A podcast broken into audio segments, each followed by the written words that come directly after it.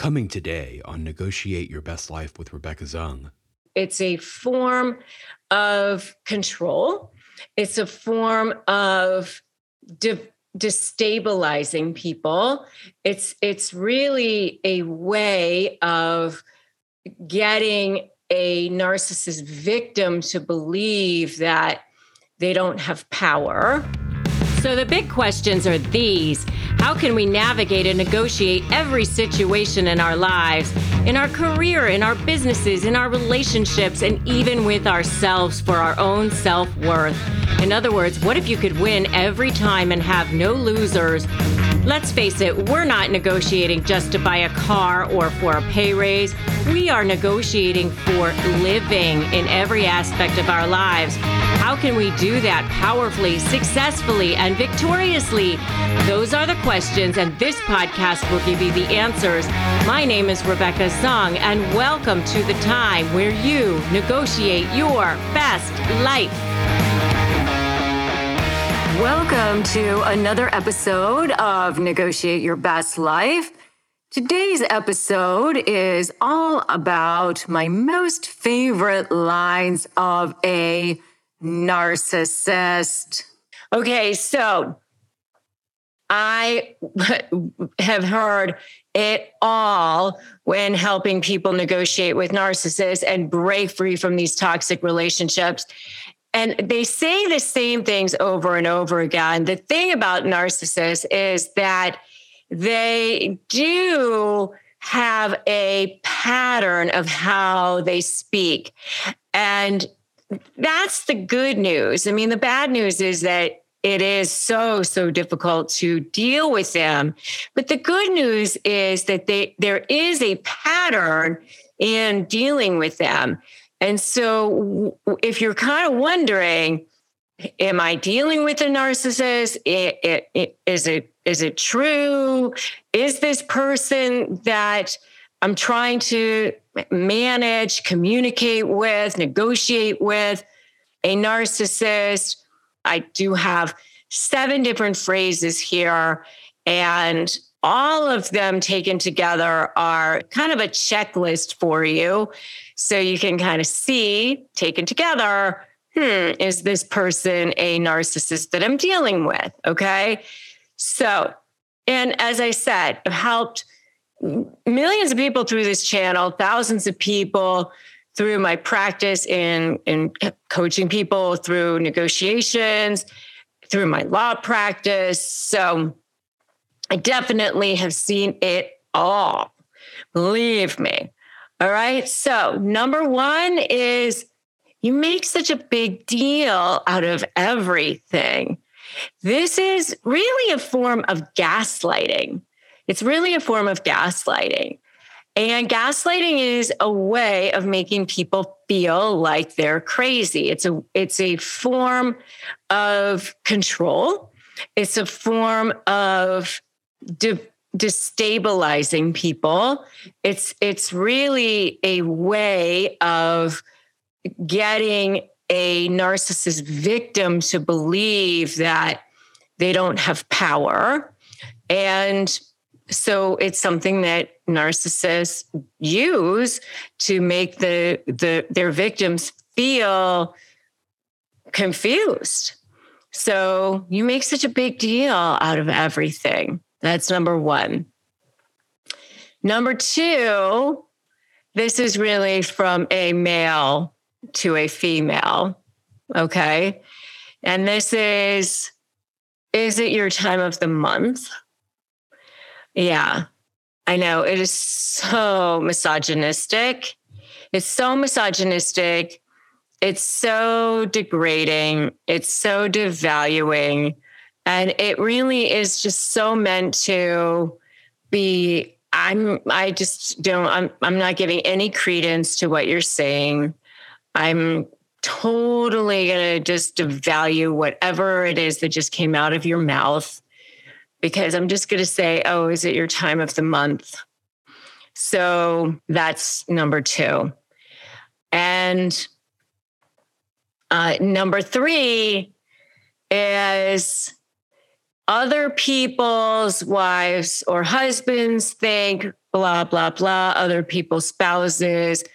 Or in the same vein, it's even so and so agrees with me. This is all in the same line of everyone else thinks, everyone else believes, or no one else thinks. It's a way of making you feel isolated. It's a way of making you feel like you're the only one who thinks this or or no one else thinks that and it's it's actually also part of almost like a smear campaign that has started as well because in that they also maybe have started to speak about you to these people and during the discard phase you do see the birth of the smear campaign as well. And uh, I do have a whole video on how to shut down the narcissist smear campaign, which I highly recommend that you check out because sometimes the smear campaign can actually start long before you even know the discard phase has started, where they started planting seeds long before they started saying things about you long before that aren't even necessarily they, where they don't come across necessarily oh, where I'm saying something bad about the person. They they couch it in terms of concern. A lot of times I'm concerned about this person's parenting skills. I'm concerned about this person's drinking. I'm concerned about how much this person is working. I'm concerned about their long hours. I'm concerned about how much time they spend away from home. I'm concerned about something like that where it it's a backhanded smear.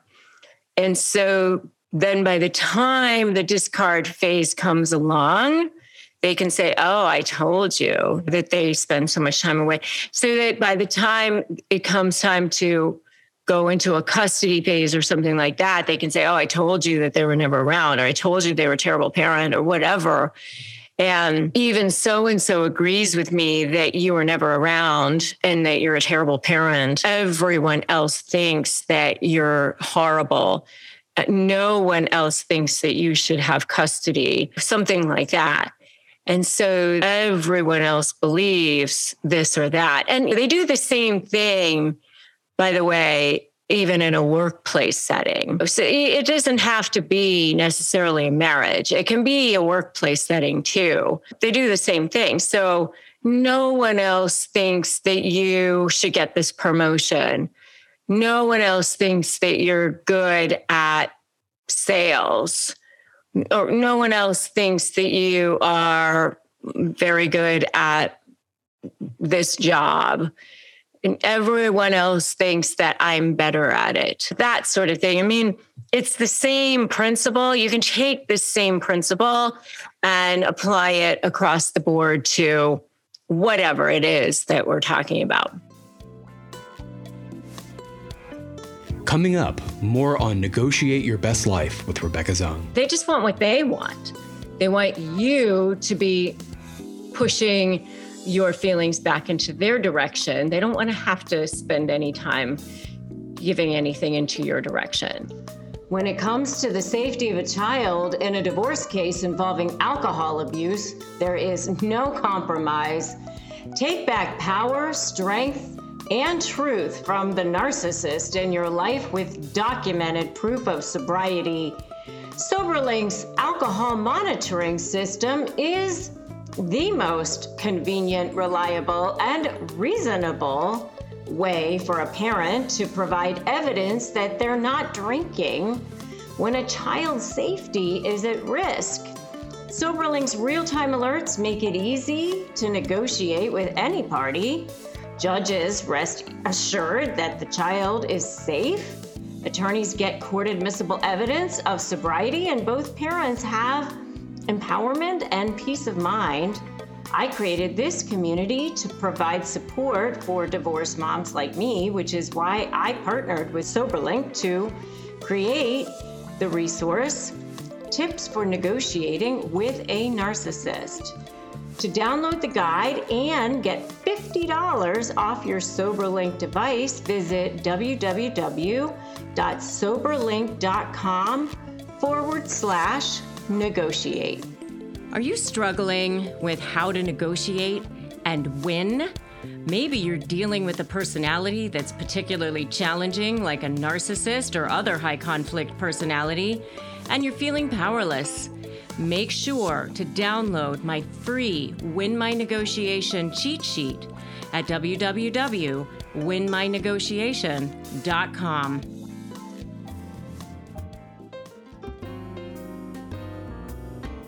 Take a listen to our archive, where you can listen to more episodes that show you the path to how to negotiate your best life. I think that that heart in my hole was was just so big, and I didn't realize, you know, even though I loved God and and all of that, you know, the times that I was close or the times I drifted away from Him, um, I still needed that healing to be whole and to trust Him and to really just be a person on my own without having to you know, have that other person in my life. And now we return to today's show. Okay, so that's number three. Number four is why are you bringing this up now? So, what they do is they take whatever it is that you are trying to bring up and, and they attack what you're talking about in a way that they they attack your tone, the timing, when you're bringing it up, where you're bringing it up, so that you never get to bring up what it is that you get to what what you're the topic of what you're bringing up. So that you're you're never heard right? Because then you you feel totally frustrated. You're you never feel like you matter then. It's a way of devaluing you. It's a way of disrespecting you. And if you if you think that this is so true so far put so true in the comments uh, another one that they'll say is, I don't like your tone. I don't like your body language. I don't like how you're standing. I don't like your posture. Again, it's something else to attack so that you never get to the point of what it is that you're saying.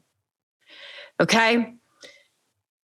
And number six is you're so ungrateful or some derivation thereof. You're so unappreciative. You don't know how good you have it. Something like that. It's it, it's uh, always something about around how how great they've been to you and how much you don't appreciate how good they are. And and something to make you feel guilty. Something to make you feel guilty. So and and and especially if you are trying to ask for something from them you are trying to get them to be held accountable for something. You're trying to hold them responsible for something. You're trying to get them to be, especially if you, or you're even asking for them to acknowledge you or acknowledge your feelings, even not holding them accountable, even just acknowledge you in any way. That's when you're ungrateful, you're unappreciative, you don't know how good you have it, all of those things. That's when you they become a victim. They become a victim. Somehow it gets turned around back onto them. So that's number six. And number seven, number seven is you can never let anything go. You can never let anything go. Or can't we just move on? You're always starting problems. Can't we just move on? Why can't, why do we have to think about this?